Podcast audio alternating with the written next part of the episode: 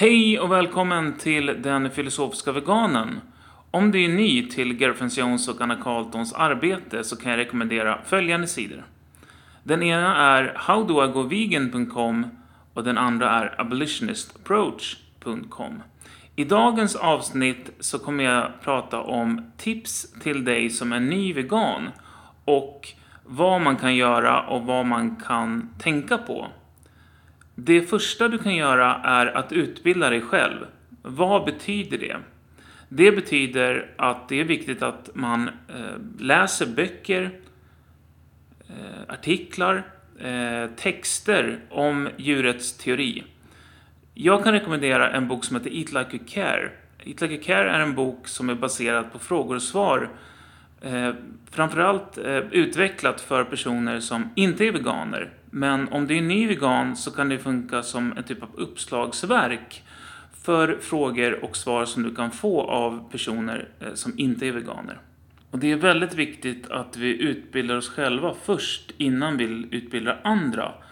Det andra jag kan eh, rekommendera är en studiecirkel för aspirerande abolitionistiska utbildare. Den här studiecirkeln kan du anmäla dig till via blivegan.se. Den är helt gratis. Ehm, och den går igenom de viktigaste eh, djurrättstänkarna eh, och filosoferna.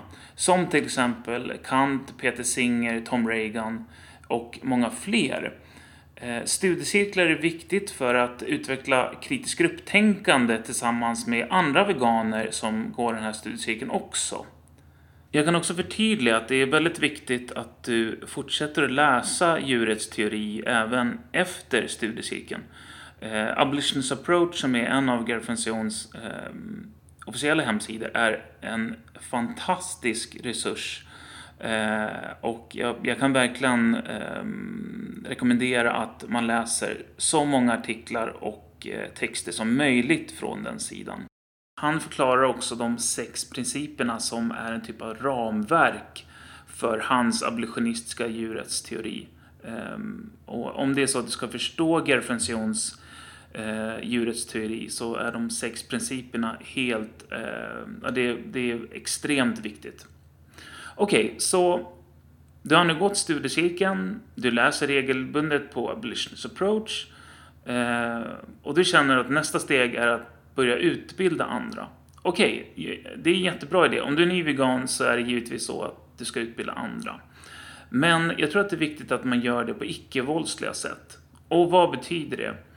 Jo, det betyder att man ska vara öppen, eh, man ska inte konfrontera människor, eh, man ska inte vara aggressiv, eh, man ska vara ehm, som sagt öppen för människors frågor. Och jag tror också det att ett smart sätt att besvara människors frågor om, om veganism, det är att ställa motfrågor helt enkelt. Ehm, så att man får lite uppfattning om och lite, man utvecklar en fingertoppskänsla för vad, eh, vilka frågor människor eh, ställer, vilken erfarenhet de har av liknande resonemang ehm, och så vidare. Så jag tror att det, det är otroligt viktigt och personerna som du kan utbilda är just människor som du går i skolan med, Eh, på jobbet, eh, släkt, vänner, eh, din familj, din partner och så vidare. Och givetvis ehm, den generella allmänheten är ju också en viktig, en väldigt viktig beståndsdel för att förespråka veganism.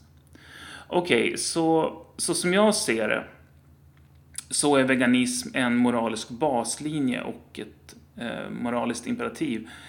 Vi har en moralisk skyldighet, helt enkelt, till djur eh, att bli veganer. Eh, och det är väldigt viktigt att man eh, tidigt Eh, deklarerar detta, förklarar detta, att veganism är en moralisk baslinje. Eh, vi kan inte kompromissa runt den typen av eh, moralisk princip som eh, ligger till grund för varför vi är veganer. Ehm, okej, okay, så jag tänkte gå vidare lite snabbt med eh, att prata lite grann om vilket material kan du använda. På abolitionistapproach.com så finns det en översättning av Gary eh, broschyr på svenska. Den broschyren är helt fantastisk. Ehm, den eh, förklarar saker och ting på ett väldigt klart sätt ehm, och det har ett väldigt rakt budskap. Så om du går in på Abolitionist Approach under deras eh, broschyrer så kan du hitta den svenska översättningen där. Jag kommer också att lägga upp Eh, artiklar och texter runt hur man ska prata med människor om veganism. Eh, Abolitionist Approach har utvecklat väldigt många sådana texter. Eh, Gerfensona pra pratar väldigt mycket om det. Eh, men det finns även eh, andra eh, abolitionister som förespråkar hans teori som också gör det. Eh, och viktiga saker som man kan tänka på det är ju vilket mål har man med, med samtalet? Eh, vilka frågor ska man ställa? Vilka frågor ska man inte ställa? Eh, hur ska man bemöta människor? Eh, och så vidare. Så det, det, och, och det är själva kärnan när man har ett samtal med människor, är just att man måste utbilda sig om sådana saker innan man har samtalet. Annars så kan det du säger och det du gör ha motsatt effekt. Det kan till och med eh, skada djuren. Jag har under podcastens gång eh, diskuterat vikten av att läsa djurrättsteori. Min uppfattning är att vi behöver en tydlig djurrättsteori för att förstå hur vi ska handla och hur vi ska eh, tänka runt eh, abolitionistisk veganism och djurrätt. Eh, jag tycker den teorin som Gary Franzone har utvecklat är den teorin som eh, täcker eh, alla delar av en fullständig djurrättsteori. Eh, och som jag diskuterade lite innan också så är de sex principerna till det abolitionistiska synsättet på djuret eh, ett typ av ramverk som eh, förklarar eh, hans djurrättsteori på, på ett väldigt viktigt sätt. Eh, många i djurrättsrörelsen eh, anser inte att man behöver en speciell teori Eh, och min uppfattning är att det behöver vi. Vi behöver en, en enhetlig, eh, tydlig, rak djurrättsteori som vägleder oss i, i, i moraliska principer. Eh, det som är bra med, med Gerfrensons arbete är just att eh, en viktig del är till exempel icke-våld, en annan viktig del är när han pratar om icke-våld så pratar han om, om ahimsa. Eh, men han tydliggör också vikten av mänskliga rättigheter, alltså djurs och människors rättigheter. Eh, och han pratar också om Eh, han pratar också om vikten av att ta avstånd från sexism och rasism och eh, homofobi, eh, diskriminering mot personer med funktionshinder, ålder, och specicism naturligtvis. Ehm, så hans teori är väldigt bred, bra förklarande och jag tycker också att den är den kan användas normativt i moraliska beslut.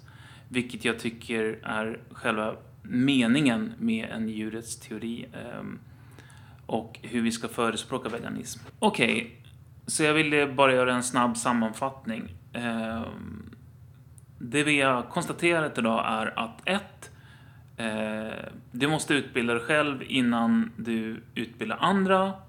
Två, att göra det eh, kan ske genom en studiecirkel där du tillsammans med andra veganer diskuterar djurrättsteori eh, och veganism, eh, men även praktiskt vad vi ska göra som en eh, abolitionistisk djurrättsrörelse.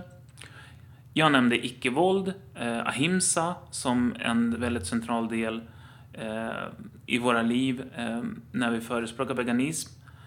Eh, och där, när vi möter människor, att vi ska möta människor med en öppenhet, eh, med en positivitet, respektfullhet, eh, men även att vi ställer frågor som personen som vi träffar eh, kan ställa till sig själva. Också att vi är väldigt tydliga med att veganism är en moralisk baslinje. Det är ett moraliskt imperativ, en moralisk skyldighet till djur. Om vi nu ska respektera djurs moraliska status så måste vi bli veganer.